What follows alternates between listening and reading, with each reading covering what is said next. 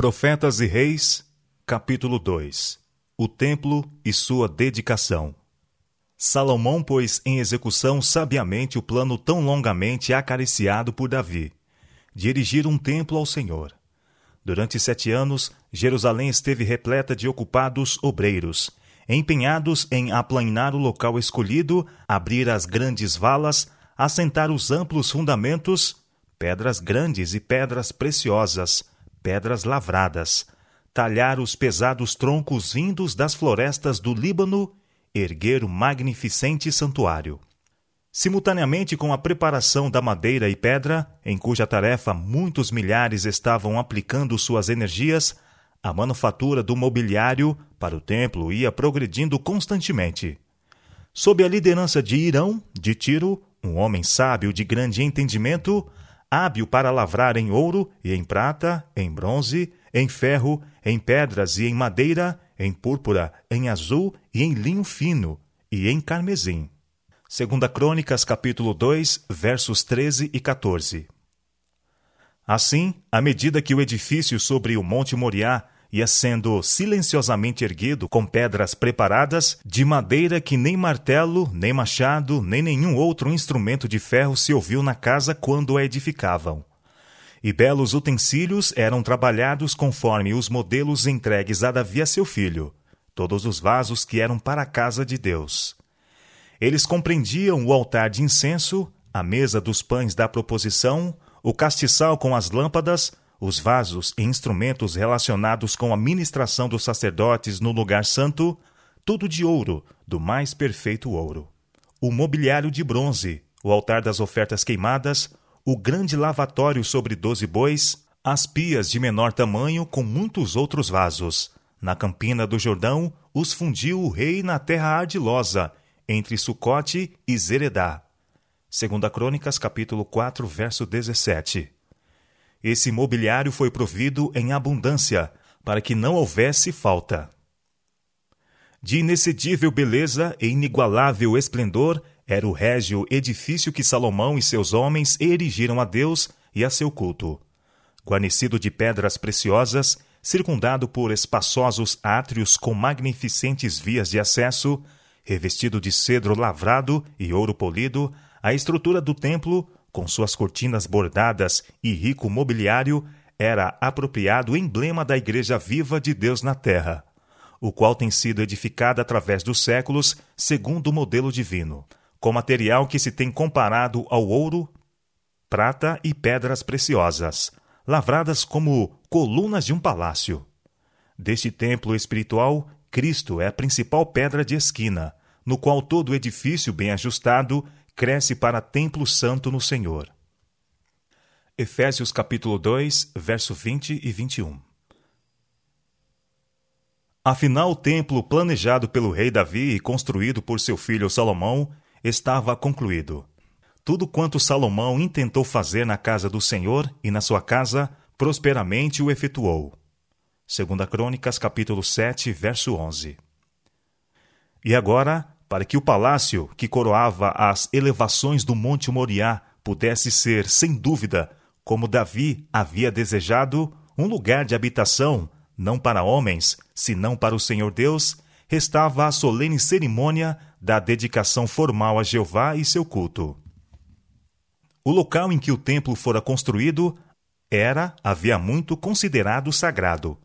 Foi ali que Abraão, o pai dos fiéis, revelara sua disposição de sacrificar seu filho, seu único filho, em obediência à ordem de Jeová.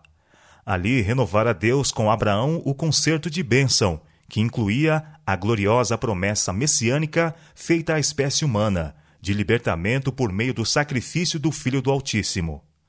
Foi ali que, quando Davi ofereceu sacrifícios queimados e ofertas pacíficas para deter a espada punitiva do anjo destruidor, Deus lhe respondeu com fogo enviado do céu. E agora os adoradores de Jeová mais uma vez ali estavam, para encontrar-se com seu Deus e renovar-lhe os votos de fidelidade. O tempo escolhido para a dedicação fora o mais favorável, o sétimo mês quando o povo de todas as partes do reino estavam acostumados a reunir-se em Jerusalém para celebrar a festa dos tabernáculos. Esta festa era preeminentemente uma ocasião de regozijo. Os labores da colheita haviam findado. A faina do novo ano ainda não começara. O povo estava livre de cuidados e podia abandonar-se às influências sagradas, jubilosas do momento. No tempo indicado, as hostes de Israel, com representantes de muitas nações estrangeiras, ricamente vestidos, reuniram-se nos átrios do templo. A cena era de esplendor incomum. Salomão, com os anciãos de Israel e os mais influentes homens dentre o povo, retornaram de outra parte da cidade, de onde haviam trazido a arca do testamento. Do santuário nos altos de Gibeon tinham sido transferida a antiga tenda da congregação, com todos os vasos sagrados que estavam na tenda.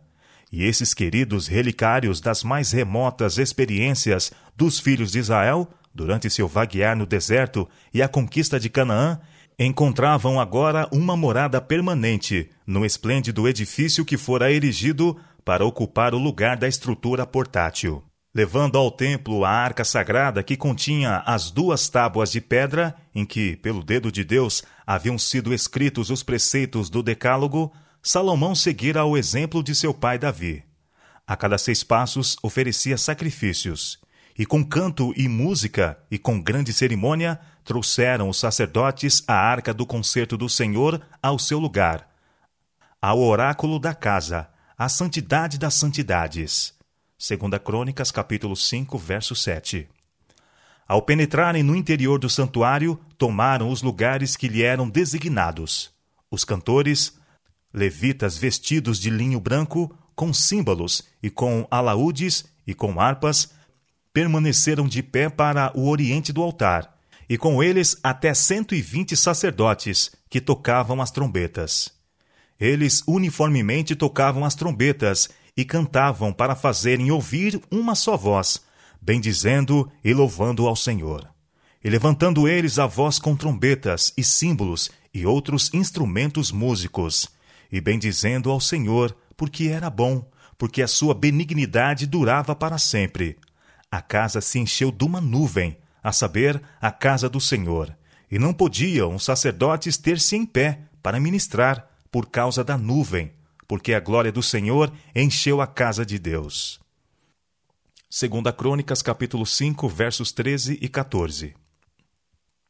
Compreendendo o significado desta nuvem, Salomão declarou: O Senhor tem dito que habitaria nas trevas, e eu tenho edificado uma casa para morada, e um lugar para a tua eterna habitação. Segunda Crônicas, capítulo 6, versos 1 e 2. O Senhor reina. Tremam as nações. Ele está entronizado entre os querubins. Comova-se a terra. O Senhor é grande em Sião e mais elevado que todas as nações. Louvem o teu nome, grande e tremendo, pois é santo. Exaltai ao Senhor nosso Deus e prostrai-vos diante do escabelo de seus pés, porque ele é santo. Salmo 99, versos 1 a 5. No meio do pátio do templo havia sido erguida uma base de metal, ou plataforma, de cinco côvados de comprimento e de cinco côvados de largura e de três côvados de altura. Sobre esta base, Salomão pôs-se em pé e, com as mãos erguidas, abençoou a vasta multidão que tinha diante de si, e toda a congregação de Israel estava em pé. Segunda Crônicas, capítulo 6, versos 13 e 3. Bendito seja o Senhor Deus de Israel, exclamou Salomão, que falou pela sua boca a Davi, meu pai, e pelas suas mãos o cumpriu, dizendo: Escolhi Jerusalém, para que ali estivesse o meu nome. Segunda Crônicas, capítulo 6, versos 4 e 6. Salomão pôs-se então de joelhos na plataforma e, aos ouvidos de todo o povo, ofereceu a oração dedicatória. Levantando as mãos para o céu, enquanto a congregação permanecia ajoelhada com a face para o chão, o rei suplicou: Senhor Deus de Israel, não há Deus semelhante a ti, nem nos céus, nem na terra, que guardas o conserto e a beneficência aos teus servos que caminham perante ti de todo o seu coração. Mas verdadeiramente habitará Deus com os homens na terra? Eis que o céu, e o céu dos céus não te podem conter, quanto menos esta casa que tenho edificado. Atende, pois, a oração do teu servo e a súplica, ó Senhor meu Deus, para ouvires o clamor e a oração que o teu servo ora perante ti. Que os teus olhos estejam dia e noite abertos sobre este lugar.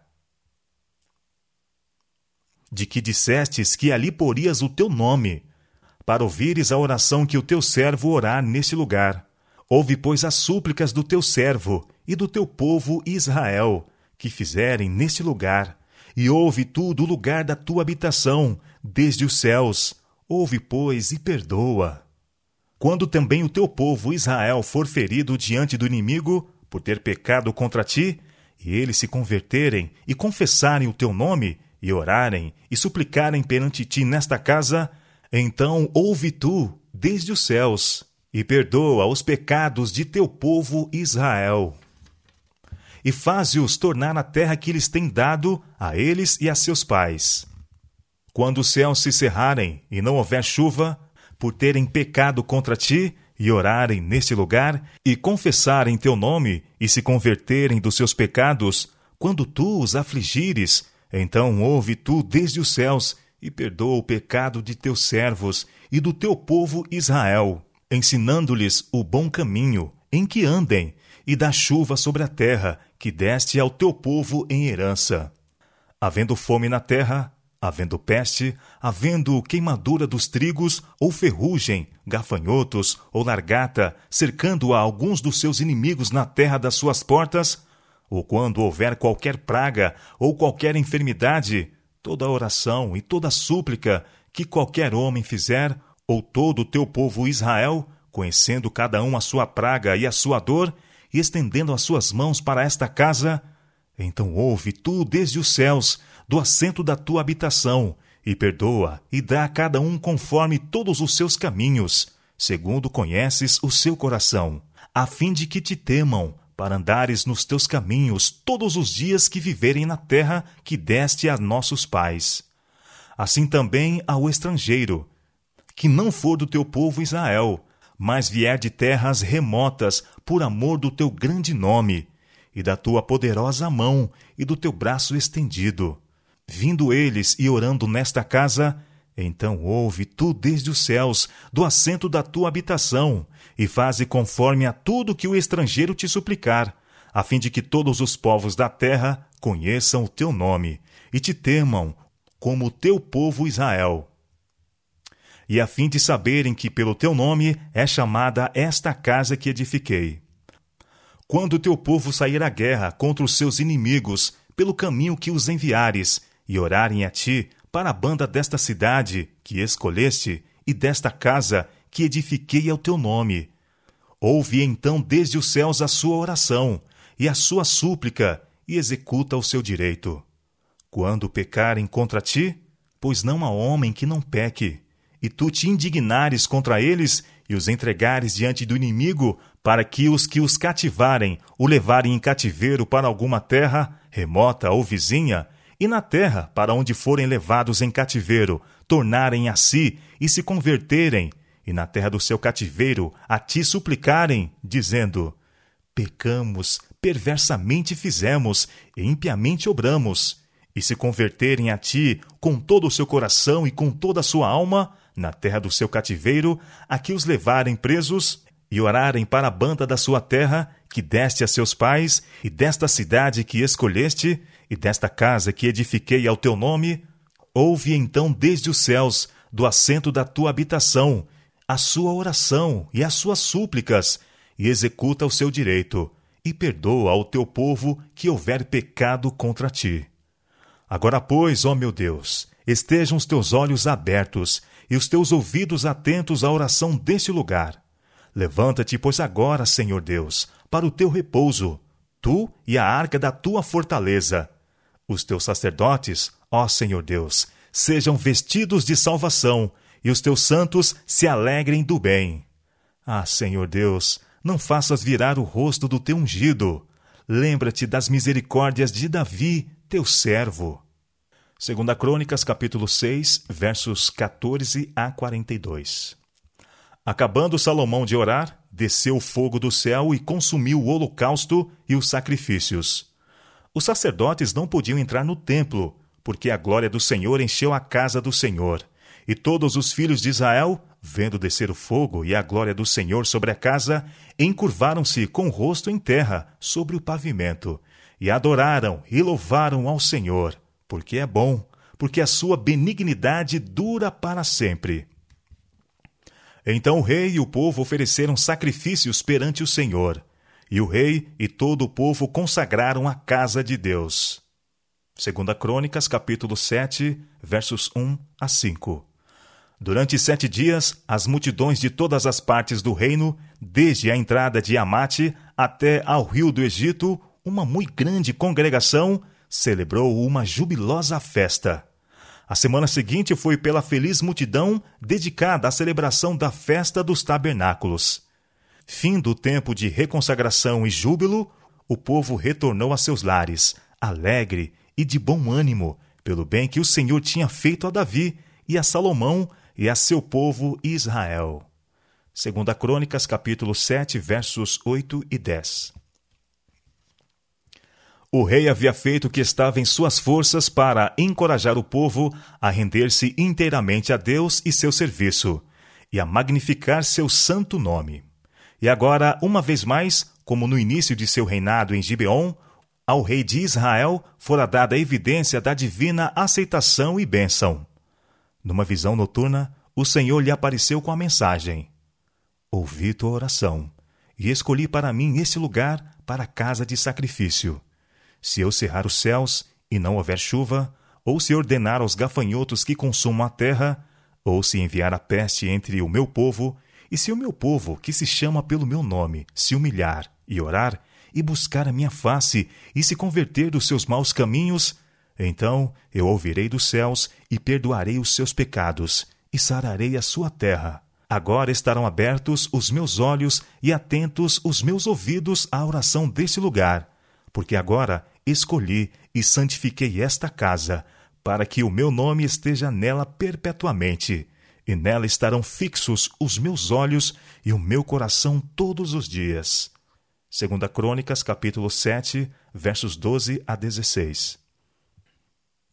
Tivesse Israel permanecido leal a Deus, e este glorioso edifício teria permanecido para sempre, como perpétuo sinal de especial favor de Deus a seu povo escolhido. E aos filhos dos estrangeiros, declarou Deus, que se chegarem ao Senhor para o servirem e para amarem o nome do Senhor, sendo deste modo servos seus, todos os que guardarem o sábado, não profanando, e os que abraçarem o meu concerto, também os levarei ao meu santo monte, e os festejarei na minha casa de oração. Os seus holocaustos e os seus sacrifícios serão aceitos no meu altar porque a minha casa será chamada casa de oração para todos os povos. Isaías capítulo 56, versos 6 e 7. Em conexão com a certeza de aceitação, o Senhor tornou claro o caminho do dever perante o rei. E quanto a ti, ele declarou: Se andares diante de mim, como andou Davi teu pai, e fizeres conforme a tudo que te ordenei, e guardares os meus estatutos e os meus juízos, também confirmarei o trono do teu reino, conforme o concerto que fiz com Davi, teu pai, dizendo: Não te faltará varão que domine em Israel. Segunda Crônicas, capítulo 7, versos 17 e 18. Tivesse Salomão continuado a servir ao Senhor em humildade, todo o seu reinado teria exercido poderosa influência para o bem sobre as nações circunvizinhas nações que tinham sido tão favoravelmente impressionadas pelo reinado de Davi, seu pai, e pelas sábias palavras e magnificentes obras dos primeiros anos de seu próprio reinado. Prevendo as terríveis tentações que acompanham a prosperidade e honras mundanas, Deus advertiu Salomão contra o mal da apostasia e predisse os terríveis resultados do pecado. Até mesmo o belo templo que havia sido edificado, declarou ele, se tornaria como provérbio e mote entre todas as gentes. Se Israel deixasse ao Senhor Deus de seus pais, se persistisse na idolatria, fortalecido no coração e grandemente animado pela mensagem do céu, de que sua oração em favor do povo havia sido ouvida, Salomão entrava agora para o mais glorioso período de seu reinado, quando todos os reis da terra começaram a buscar sua presença, para ouvirem a sua sabedoria que Deus lhe dera no seu coração. Segunda Crônicas, capítulo 9, verso 23. Muitos vinham para ver o sistema de seu governo e para receber instrução quanto à maneira de se conduzirem nos assuntos difíceis. Visitando essas pessoas a Salomão, ensinava-lhes ele a respeito de Deus como Criador de todas as coisas, e elas retornavam a seus lares com uma concepção mais clara do Deus de Israel e de seu amor pela raça humana. Nas obras da natureza contemplavam agora a expressão de seu amor e uma revelação de seu caráter, e muitos eram levados a adorá-lo como seu Deus. A humildade de Salomão ao tempo em que começou a levar a carga do Estado quando ele reconheceu perante Deus: Sou ainda menino pequeno. 1 Reis, capítulo 3, verso 7. Seu marcado amor a Deus, profunda reverência pelas coisas divinas, sua desconfiança de si mesmo e exaltação do infinito Criador de tudo, todos esses traços de caráter tão dignos de emulação foram revelados durante os serviços relacionados com a conclusão do templo, quando durante sua oração dedicatória ele se ajoelhou, postando-se na humilde posição de suplicante.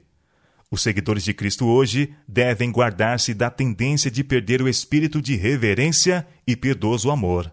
As Escrituras ensinam como devem os homens aproximar-se de seu Criador, com humildade e temor, mediante a fé no mediador divino. O salmista declarou. O Senhor é Deus grande, e Rei grande acima de todos os deuses. Oh, vinde, adoremos e prostremo-nos, ajoelhemos diante do Senhor que nos criou. Salmo 95, versos 3 e 6. Tanto no culto particular como no público, é nosso privilégio dobrar os joelhos perante Deus, quando a Ele oferecemos nossas petições. Jesus, nosso exemplo, pondo-se de joelho, orava. São Lucas capítulo 22, verso 41. De seus discípulos, falando de Pedro, se relata que também pôs-se de joelhos e orou. Atos capítulo 9, verso 40. Paulo declarou: Ponho-me de joelhos perante o Pai de nosso Senhor Jesus Cristo. Efésios capítulo 3, verso 14. Quando confessava perante Deus os pecados de Israel, Esdras se ajoelhou. Daniel se punha de joelhos e orava e dava graças diante de seu Deus. Daniel capítulo 6, verso 10. A verdadeira reverência a Deus é inspirada pelo senso de sua infinita grandeza e a noção de sua presença. Com este senso do invisível, todo o coração deve sentir-se profundamente impressionado. A ocasião e o lugar de oração são sagrados, porque Deus está ali e ao ser a reverência manifestada em atitude e comportamento, o sentimento que a inspira será aprofundado. Santo e tremendo é o seu nome, declara o salmista. Os anjos, quando pronunciam este nome, com que reverência, então, não devemos nós, que somos pecadores e caídos, tomá-lo em nossos lábios? Bem fariam velhos e jovens em ponderar as palavras das Escrituras que mostram como deve ser considerado o lugar assinalado pela especial presença de Deus. Tira os teus sapatos, ordenou ele a Moisés, junto à sarça ardente, porque o lugar em que tu estás é terra santa. Êxodo capítulo 3, verso 5. Jacó, havendo contemplado a visão do anjo, exclamou: O Senhor está neste lugar e eu não sabia. E este não é outro lugar senão a casa de Deus, e esta é a porta dos céus. Gênesis capítulo 28, versos 16 e 17. Naquilo que fora dito durante o serviço dedicatório, Salomão tinha procurado remover do espírito dos presentes as superstições em relação com o Criador, as quais haviam obscurecido a mente dos pagãos. O Deus dos céus não está como os deuses dos pagãos, confinado em templos feitos por mãos. Todavia, ele se encontraria com seu povo por meio de seu espírito, quando se reunissem na casa dedicada à sua adoração. Séculos mais tarde, Paulo ensinou a mesma verdade nas palavras: O Deus que fez o mundo e tudo que nele há, sendo o Senhor do céu e da terra, não habita em templos feitos por mãos humanas. Nem tampouco é servido por mãos de homens, como que necessitando de alguma coisa, pois ele mesmo é quem dá a todos a vida e a respiração e todas as coisas, para que buscassem ao Senhor, se porventura tateando o pudessem achar ainda que não está longe de cada um de nós, porque nele vivemos e nos movemos e existimos. Atos capítulo 17, versos 24 a 28.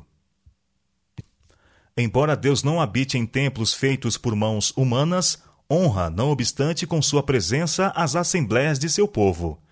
Ele prometeu que quando se reunissem para buscá-lo, reconhecendo seus pecados e para orarem uns pelos outros, ele se reuniria com eles por meio de seu espírito. Mas os que se reúnem para adorá-lo devem afastar de si toda coisa má, a menos que o adorem em espírito e em verdade, e na beleza da sua santidade, seu ajuntamento será de nenhum valor. Destes, o Senhor declara: Este povo honra-me com seus lábios, mas o seu coração está longe de mim. Mas em vão me adoram. São Mateus capítulo 15, versos 8 e 9. Os que adoram a Deus devem adorá-lo em espírito e em verdade, porque o Pai procura tais que assim o adorem. São João capítulo 4, verso 23.